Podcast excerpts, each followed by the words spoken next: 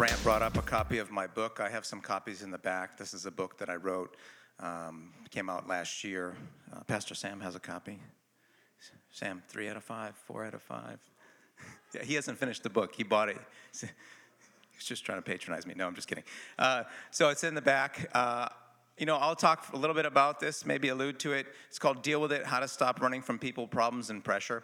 It's not written in Christianese. It's a book for a general audience, but it will help every believer and every non-believer to think about, how am I handling not only the difficult situations in my life, but how am I communicating with those around me? And it's really, I believe, God's heart when he talked to his disciples and gave them a lot of very difficult instructions. One of those was, how many times should I forgive my brother? 7 times 70 a day was the answer, 490 times a day. So, wow. He also said, go to your brother if there's any offense that you think is between you and your brother. He didn't say if you're upset with your brother. He said if your brother is upset with you or your sister, then you go to that person. So he wants us to be proactive and resolving conflict and disputes. And, a lot of these principles, they didn't start there. They go back all the way to actually Leviticus chapter 19, that God told the people of Israel. He said that, why should you hate your brother and be a murderer in your heart? Wow. So we often think, oh, Jesus, he talks about anger being the same as murder in the heart. See, Jesus had a higher standard than the law. What the law serves as a purpose to do is show us that we're all guilty, that we're in need of a Savior. And Jesus establishes this higher bar that no human being could possibly meet. It's not just outward sin. And it's funny because, people say, oh, the burden is so high and it's so hard. But John tells us that we love him, we keep his commandments are not burdensome. And we walk in this thing that Jesus has fulfilled in the law. And even Paul says, according to the law, I was blameless. Blameless. And remember the rich young ruler, he came to Jesus and he said, I've done all these. I've kept all the commandments from my youth. And it says Jesus loved him. So it's possible in a measure to follow through that law. But the inside the heart, very, very, very difficult. Not possible, right? Difficult. So that's why we're in need of a Savior. So this book is not about setting a bar that God didn't set and saying, this will make you a good person or a better person. No. God wants us to walk as vessels of love, and we need to be able to meditate and think about that. We need to not lower the bar because we've been forgiven. We need to say, by your grace, help me to live like you. Help me to be like you. See, he became like us so that we could become like him. As he is, so are we in this world. So as we strive to become like him, we don't say, I'm going to do this all in my own strength. We say that by your grace, through your spirit. See, the father of something called nonviolent communication was a psychologist, and he spent his whole life studying how can we talk to people, and on and on and on from a psychological perspective. What are the different techniques? And at the end of the day, his entire life was wrapped up in this, and as he was dying, he said, the truth is that it is a spiritual matter. It's a spiritual matter. Now, he didn't define it as a Christian matter or, some other religion. But he understood that when we talk about attitude, the word attitude means essence. It means spirit. And I talk a lot about these concepts in this book because my hope was that for those Christians that are out there that are getting tripped up by every little everyday thing, that they can begin to reflect on why is this happening. And it's funny, I had some people who, close friends, I said, oh, I've got a little trick up my sleeve, I've got a little trick up my sleeve. I wrote a book about communication, but in the book, I slipped a part in the middle that's going to get people to examine their beliefs. And, some people say, why did you put that? Why did you put that in there? The idea is that everything you do stems from a belief. All behavior comes from a belief. It's the person that we believe ourselves to be that affects the actions and the outcomes that we see in our life. And, I'm going to talk a little bit today in my message probably about memories. But I touch on memories in this book. And memories are something extremely powerful. A memory has a physical footprint in your brain. A memory has emotions that are tied to it. And out of memories, which really, when we say memories, we're thinking about experiences that we have had and something that we've experienced. Out of memories comes a conclusion, right? everything that happens, we draw conclusions from it. Somebody says something to us, we conclude, oh, it's because they like me, or they don't like me, or because I did this, or because I did that, or because I am this, or because I am that, right? Short person syndrome, right? You know, vertically challenged, right? And, you know, and then people say, oh, they treat me like this because I'm short, right? They may have this perspective, right?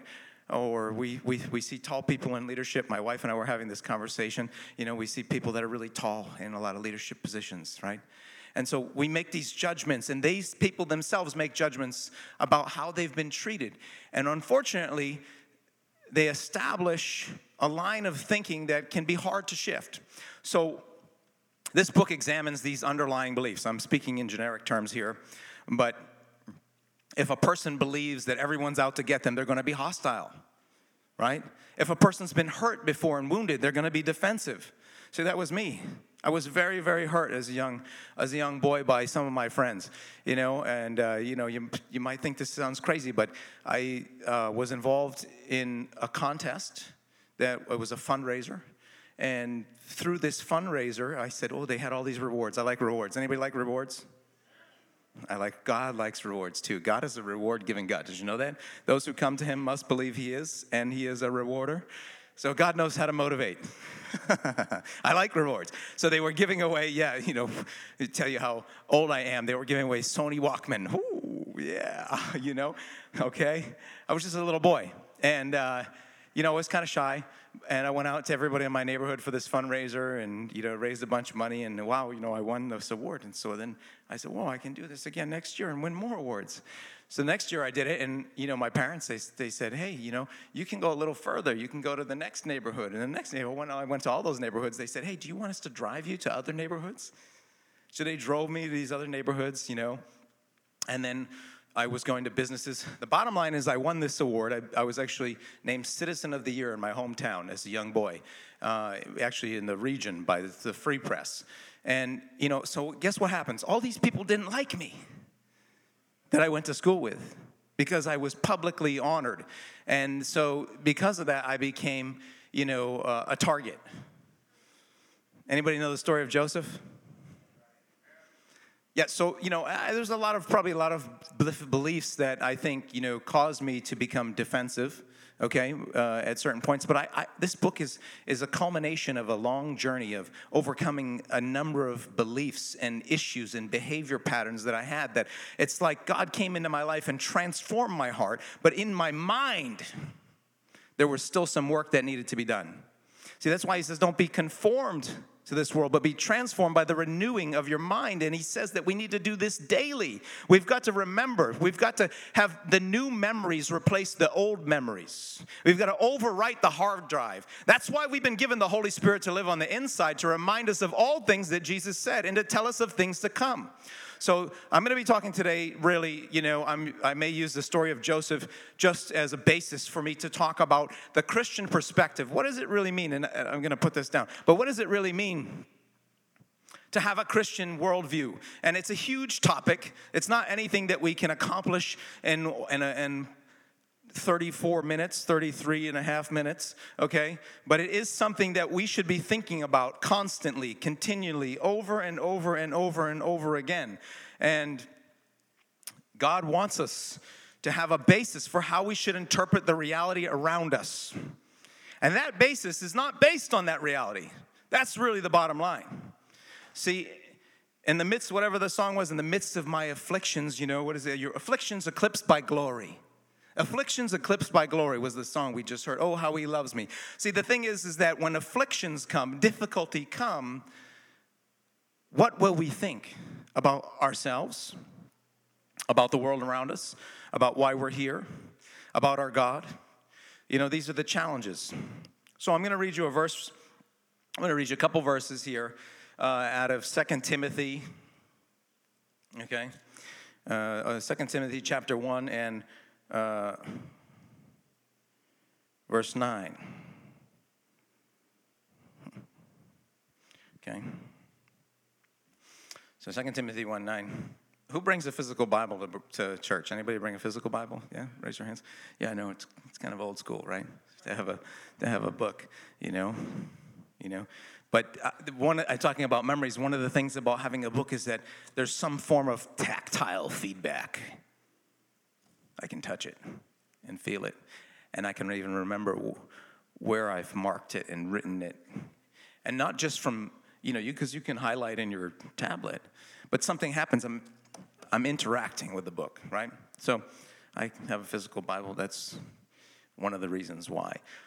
Okay, who has saved us and called us with a holy calling, not according to our works, but according to his own purpose. Purpose, say purpose.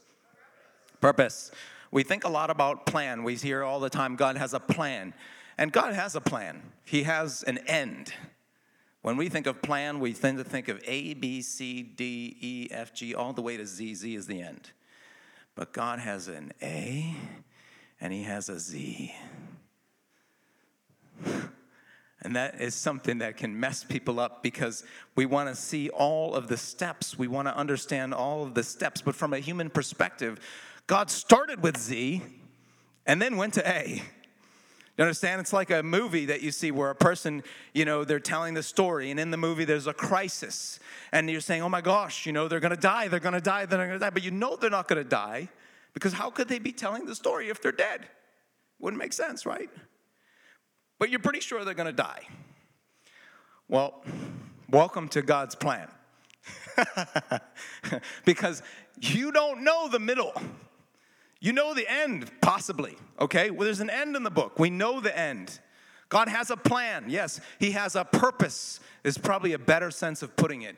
He has an idea. He has an outcome. There's going to be an end result that's going to show up, and everything's going to be the way he wanted. He says in Isaiah 14, verse 24, surely as I have purposed, it shall come to pass, and as I have thought, so shall it be.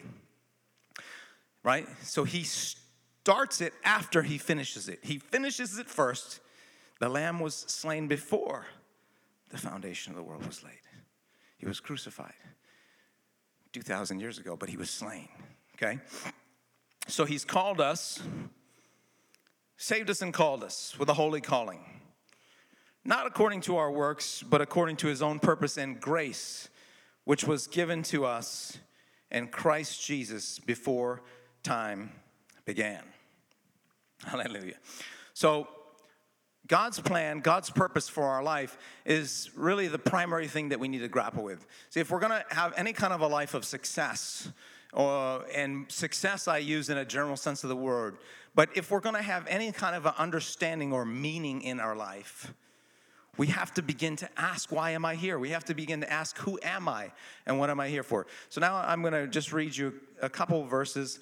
I'm going to just go to Genesis. And I'm going to go to chapter 37, and I'm going to give you an introduction to Joseph. Joseph is a young boy, 17 years old, in Genesis chapter 37, verse 2, if you want to go with me.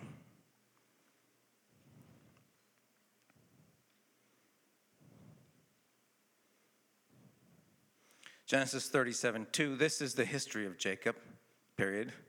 Joseph, being 17 years old, was feeding the flock with his brothers. And the lad was with his brothers. Verse 3, now Israel loved Joseph more than all his children because he was the son of his old age.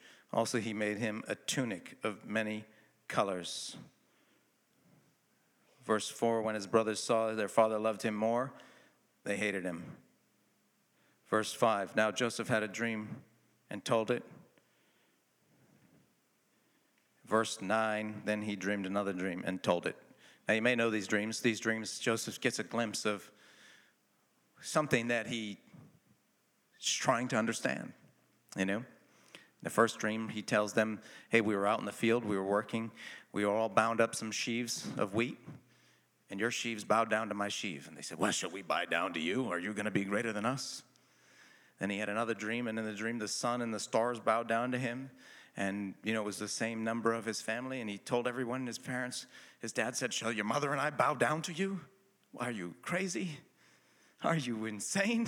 You know? Yeah. And he had this beautiful coat that dad made for him, you know. And, you know, it's because dad loved him. Dad gave him this coat, right? Well, so it doesn't take long before these conniving brothers who hate him, right? They plot a plan against him, and they're about to kill him. And suddenly the oldest, Reuben, intervenes and says, let's not kill him. Let's, sell him. But he just didn't want him to die, right? So they throw him in this pit. They sell him. He becomes a slave. He goes to Egypt, becomes a slave, all right? He's doing well as a slave. In fact, he's doing fantastic as a slave. It's interesting, because his brothers are saying, hey, we're going to ruin his life, right, in a sense. And he's thinking, my life is ruined, okay? But God has put something on the inside of Joseph. See, they took the coat, actually, when they threw him in the pit, and they tore the coat up in pieces, and they put some blood, and they said, send it back to Dad and say, is this your son's coat? And he said, oh, some beast has torn my son, okay? They thought, or it appears, that sometimes when things happen on the outward, in the circumstances, that life is over, right? How is God's plan going to come to pass in my life?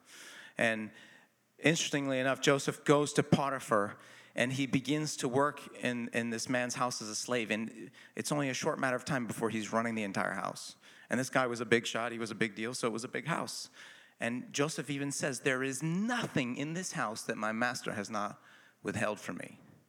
He says that to Potiphar's wife because she says, hey, let's get together, you and me. And he says, no, I can't. Because how can I do such a great sin before God and before my master? How can I do such a great sin before God? He had this awareness. See, he wasn't bitter. He was better. He wasn't bitter. He was better. And because he does this thing where he says no to Potiphar's wife, she falsely accuses him, and he gets thrown in prison.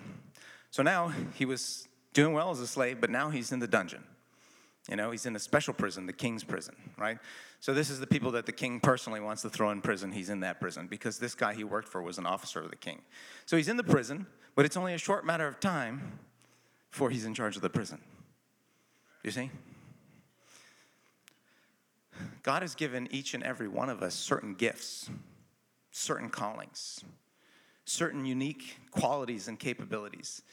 And these are the things that hint to, point to, become a reference point for what we need to do in our life. And, so often people think, oh, I've got a gift for this or that, and they don't do much with it. But see, what God has in his plan for Joseph is he has opportunities for Joseph's gifts to be developed. Joseph thinks maybe that he's just a sufferer. I don't know what he thinks. He doesn't really say much except, please get me out of this dungeon later in this one place. Okay? But while he's there, he's working on something. His status wasn't the fact that he was just the son of his father's old age. And it wasn't just this beautiful coat that Dad gave him. And it wasn't the rich because Jacob was a man who was very rich. It wasn't the fact that he came from a wealthy family, because all that had been taken away. Everything on the outside had been taken away so that everything on the inside could be revealed. Peter says, you wives, submit yourselves to your husband. Don't let it be the outward person, purely adorned with gold and the arranging of hair and fine jewelry, but rather let it be the inner beauty of a gentle and kind spirit that shines forth. So we as the church, we're that wife. We're the wife. Okay? We're the wife. We're the wife. See, I'm a man, but in a sense, I'm the bride. Right? We collectively are the bride of Christ. We are that wife. And God is looking for something that we have this treasure in earthen vessels, Paul says. So he's wanting to extract the good thing that he's deposited in us, which is the Holy Spirit, which are the gifts and the callings, which is the uniqueness. Too often people are concerned with the fact that they're different. And what you don't realize is that what makes you different is what makes you valuable. It's your unique factor that makes you more valuable. It's what's different about you that actually makes you special. Remember Axl Rose? Anybody? No? Yeah? Weird, crazy voice, right? Not a beautiful voice. What about Rod Stewart? Or The Boss? Who's that? What's his name? Boss? The Boss? Bruce Springsteen, right? James Earl Jones. The guy that blows the trumpet. These guys, Louis Armstrong, right? But very unique voices, very different people. Nobody would think that Axl Rose should be an acclaimed singer, I wouldn't say. I mean, he's got a very raspy voice, right? Rod Stewart, these people, right? And yet, I don't know what's unique about you. I don't. But I do know that that very thing that's unique about you is what's important. It's what's valuable. God wants to use it.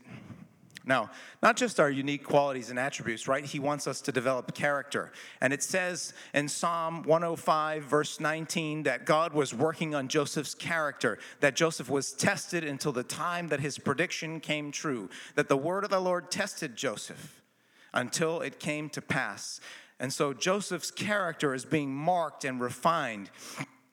And there's this interesting story that happens while he's in the prison where he's taking care of the prisoners, and a butler and a baker come in, and most of you know the story. And the thing that I always go back to in this story is the fact that here's Joseph in prison. He's waiting on these people. It says that he served them. He was waiting on them. And he came to the morning, and they went in their room, and it says they were sad. And Joseph said, "Oh, why are your faces looking so sad?" Okay, first of all, these people were racist. They said the Hebrew is a slave. We won't eat with Hebrews, you see? Second of all, the Hebrews in their prison, falsely accused, you see? This is how you know you have victory. This is what freedom is really all about. This is where Jesus says, turn the other cheek. If somebody asks you to walk a mile, ask you go ahead and walk two, right? If anybody wants your shirt, give him your cloak also, right?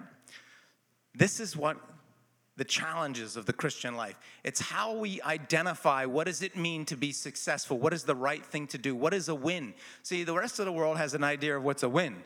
It's not giving away your clothes. It's getting new clothes. It's not giving away your money. It's getting money. It's not serving somebody. It's getting them to serve you, right? It's not being low, it's being up.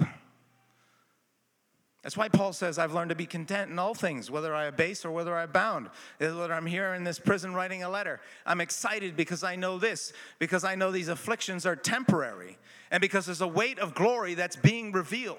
That's being revealed because I'm not walking by the things that I see, but I'm walking by the unseen realm. I'm walking with a different perspective.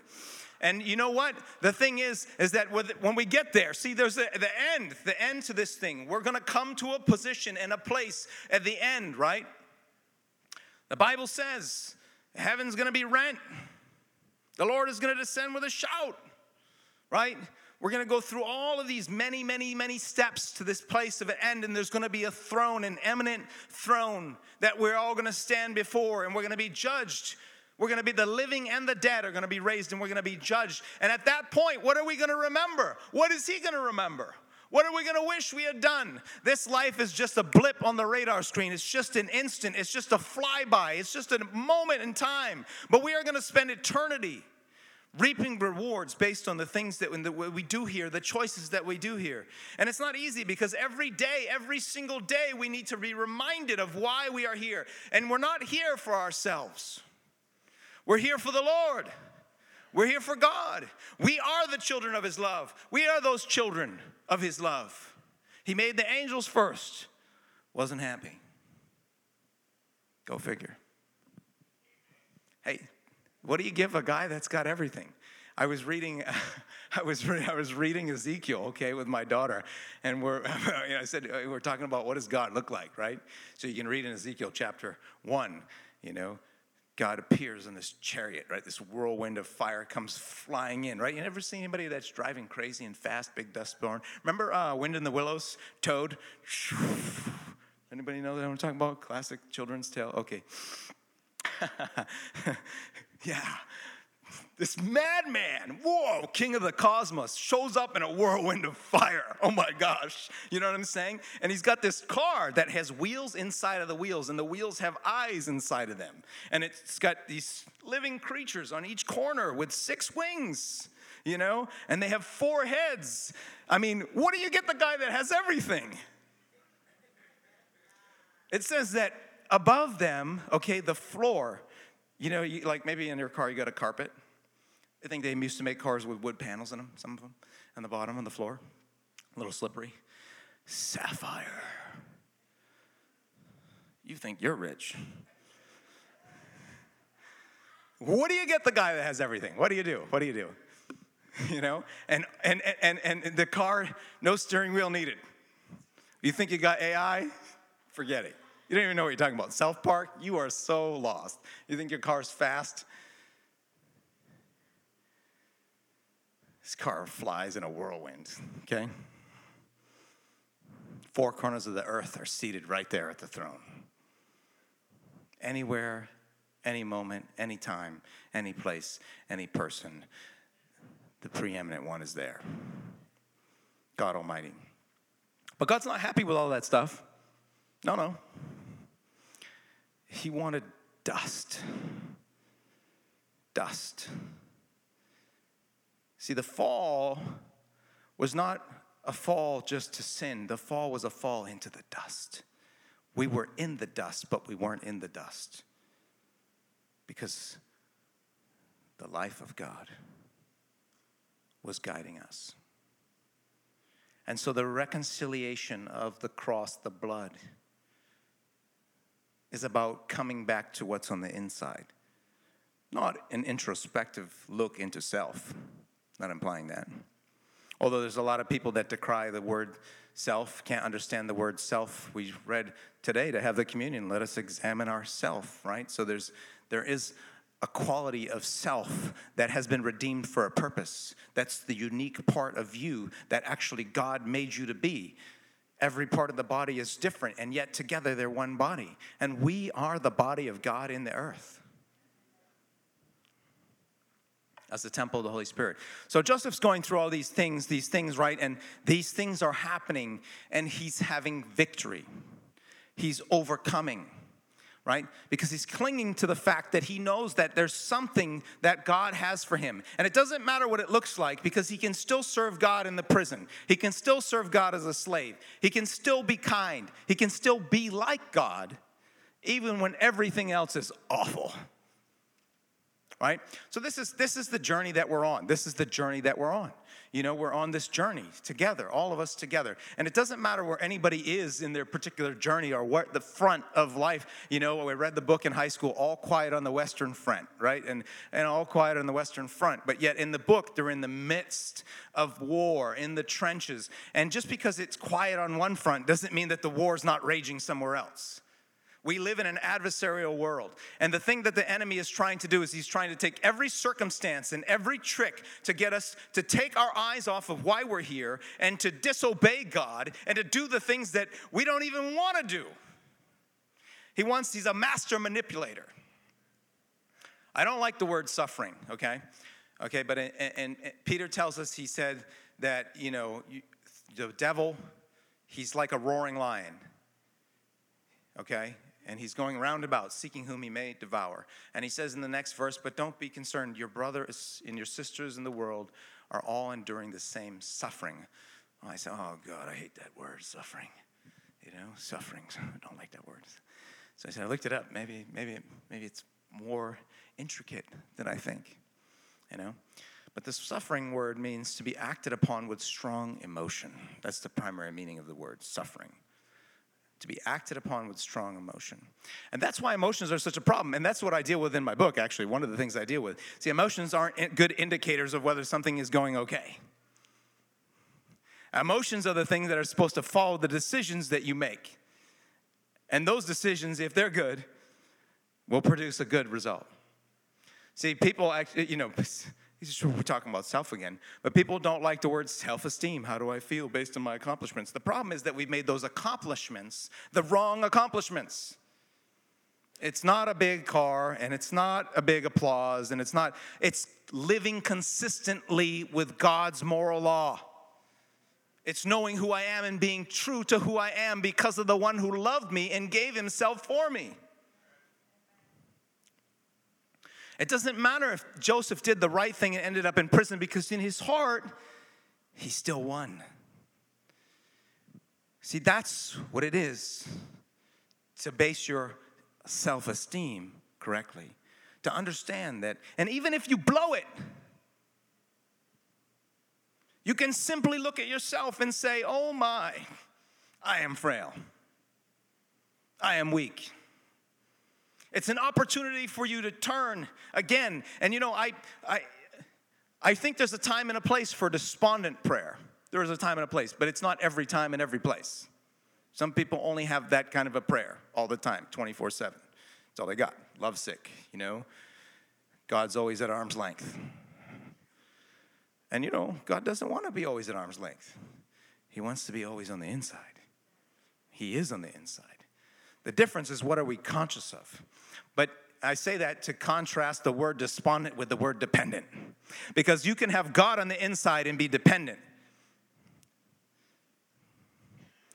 Despondent being without help. But the help is already here. You see? All right. Who's tracking with me? Yeah? Okay. So, who am I? Why am I here? All right, God has us here for a purpose because he loves us. He said, I want an affair. The guy who has everything, he made an entire family out of dust because he said, I'm not satisfied with just the spiritual world. I'm going to create this whole other thing, this physical earth, time and space, and I'm going to fill that thing with myself. And you and I are supposed to be that himself, that reflection of himself, right? So we're here, and we're here for a temporary basis in this circumstance, okay? And in this circumstance, we have to figure out, how do we navigate? How do we obtain the right perspective? And there's only one real way to do that, and that's to keep coming back to God. It's to keep coming back to him and to his word, and to have our reality and our interpretation of the facts framed by the word of God. And so that's the process that we go through. That's the process that Joseph is in the midst of the prison. He's in this process of trying to reconcile who he is and these dreams that he's been given, those dreams that are in his heart. And you know the story. In the right moment, God, there's an opportunity. He interprets the dreams for these two people, okay? And then he's in prison for another 2 years, okay? And finally, Pharaoh has a dream. Finally, there's a crisis. Finally, there's an opportunity. Joseph's promotion is not actually, I don't see Joseph's promotion as the moment he comes out of prison to interpret Pharaoh's dream. His real promotion came when he went into prison. One of his real promotions, okay? He did the right thing. God said, I'm going to promote you to the next level. You know, Joseph spent time underground. Jesus spent time underground. Jesus came down and became like us so that we could become like him. And we're here in this place of trying to figure out what it is day by day. That's the seasons. Those are the seasons that Joseph went through. He gets this opportunity. He comes out. You know the deal. He doesn't have any problem to interpret Pharaoh's dream because he's been practicing. He's been practicing. He's been practicing in prison. He's been practicing with strangers. Okay? So, I don't know what you're working on, but I would encourage you, you think sometimes the things that you do don't have any effect. And that's just not true. The things that we do every day, those are the things that matter most. Those are the things that define us as a person, and those are the things that we're going to, at some point, we're going to reflect back on and realize that what matters to God isn't always what matters to me. It's the little things that we do. Benjamin Franklin, you know, wrote a book, and he wrote the Farmer's Almanac, but he wrote a number of things, and he used to ask himself every day, what good have I done today? In the morning, what good will I do today? And the end of every day, what good have I done today? See, let a man so consider us, Paul says, stewards, and let each one examine themselves and test themselves and try themselves and see if they are even in the faith. So it's this memory, this remembering every day why we are here and thinking about it that becomes the key. So Joseph doesn't have any big problem interpreting Pharaoh's dream, and not only that, because he's been administrating in prison, running the prison, running Potiphar's house. He was working in the field. He already has the solution when he interprets the dream. He already says, oh, this is no big deal for us to store up all this grain. Why? Because the guy was a professional manager. He already had an MBA, but not from Harvard. Right? So, lastly, he gets out, he gets promoted. He gets this beautiful position. He's in charge of all of Egypt. He's like the prime minister of Egypt. And he marries a woman, and he has two children. And he names the first Manasseh and the second Ephraim, you know. And here's the thing. When he has that child, he names him Manasseh. He says, for the Lord has caused me to forget, because Manasseh means forget. He's caused me to forget all the affliction of my father's house and all my labor and all my toil. You see, God heals his memory. Even though he made it out of the big house into the big house, he went from one big house to the other big house, there were still some things that needed to be fixed.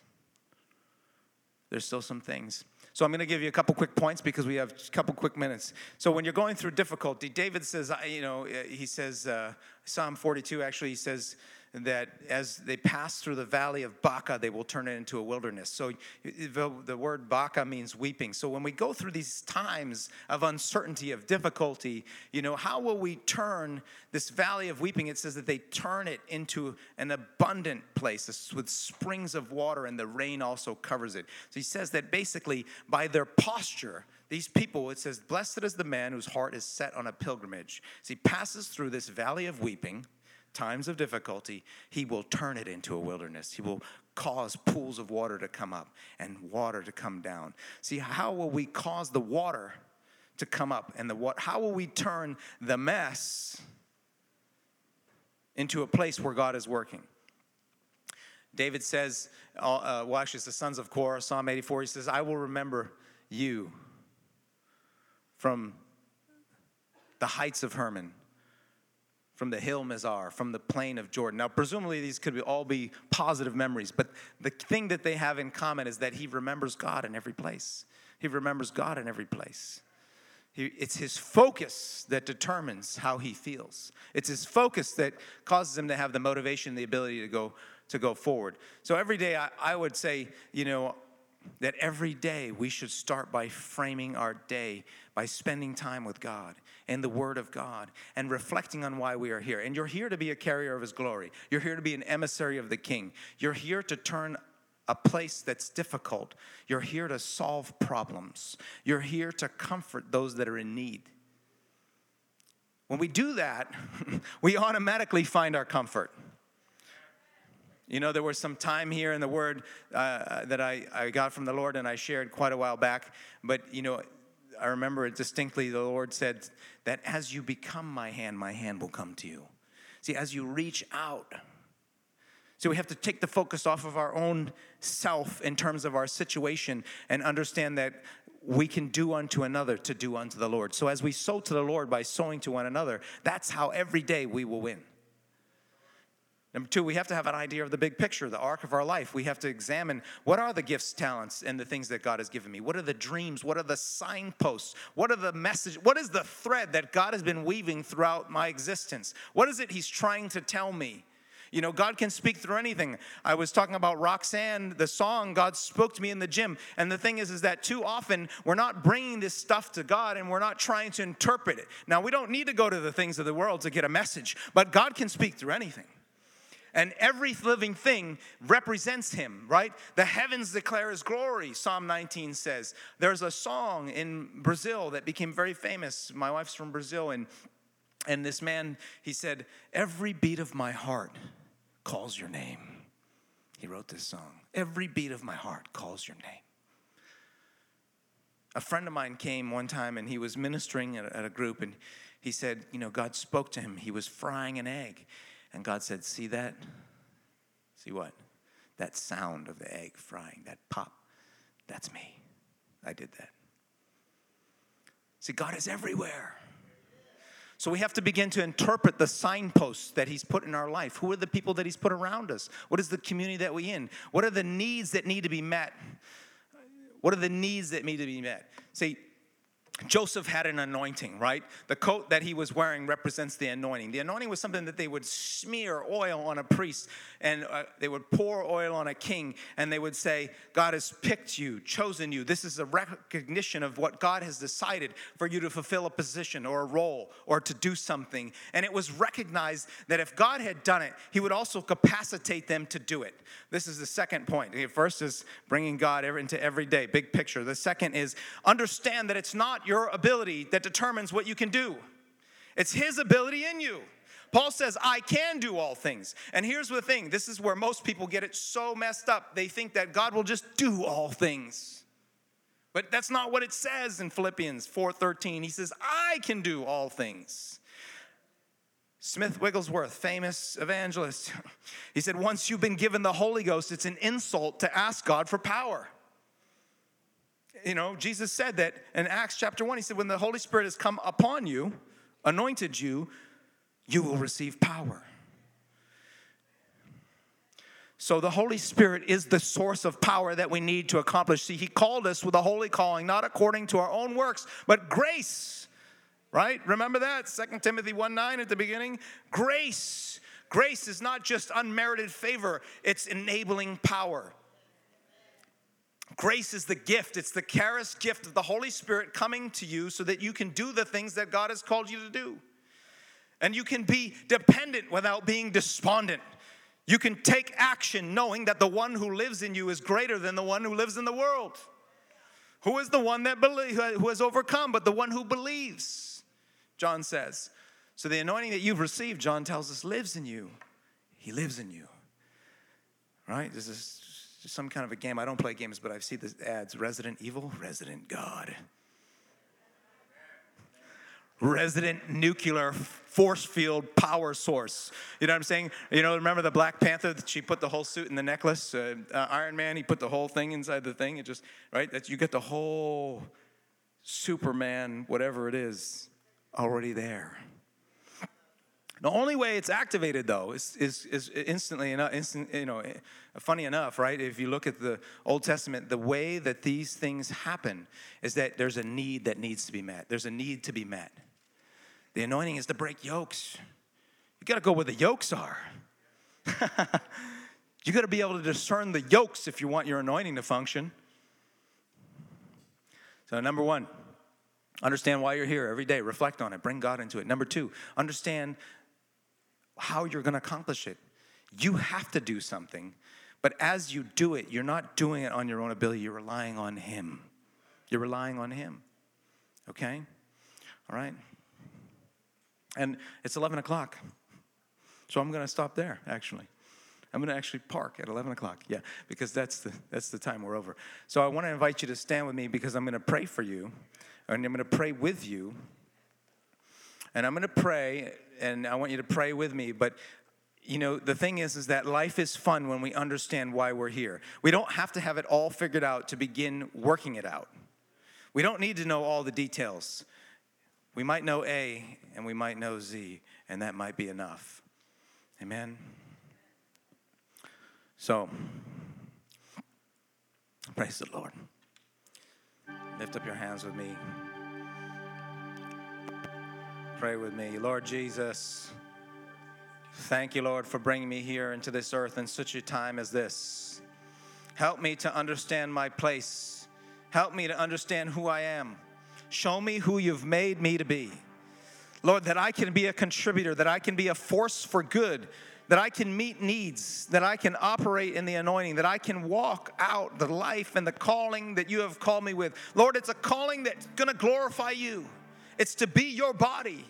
It's to meet the needs of those that, Lord, are going to join this body and become a part of your plan. Father, we receive grace right now. Grace and understanding, Lord, that in the time of need, Lord, that we will be able to act not only on our power, but to recognize your power that flows within us, coursing through our veins. Make us more aware of you. Make us aware of the power and the plan that you have for us. Lord, and even as we frame each day, help us, Lord. Draw our heart deep into your word. Make the words plain. Make them food, strength, health. Make them instruction that we may carry out your good will. Let your will be done, Father. Let your kingdom come. In Jesus' name, I bless this house. I bless my brothers and sisters. I pray, Lord, now that you remove every shackle, that you remove all false beliefs. Lord, that you help identify those beliefs and remove them, Lord, from every heart and every mind, Lord. That you come, Lord, here in a new way, Lord, in a way of changing the way we think, shifting our perspective. We bless in the name of Jesus. Amen.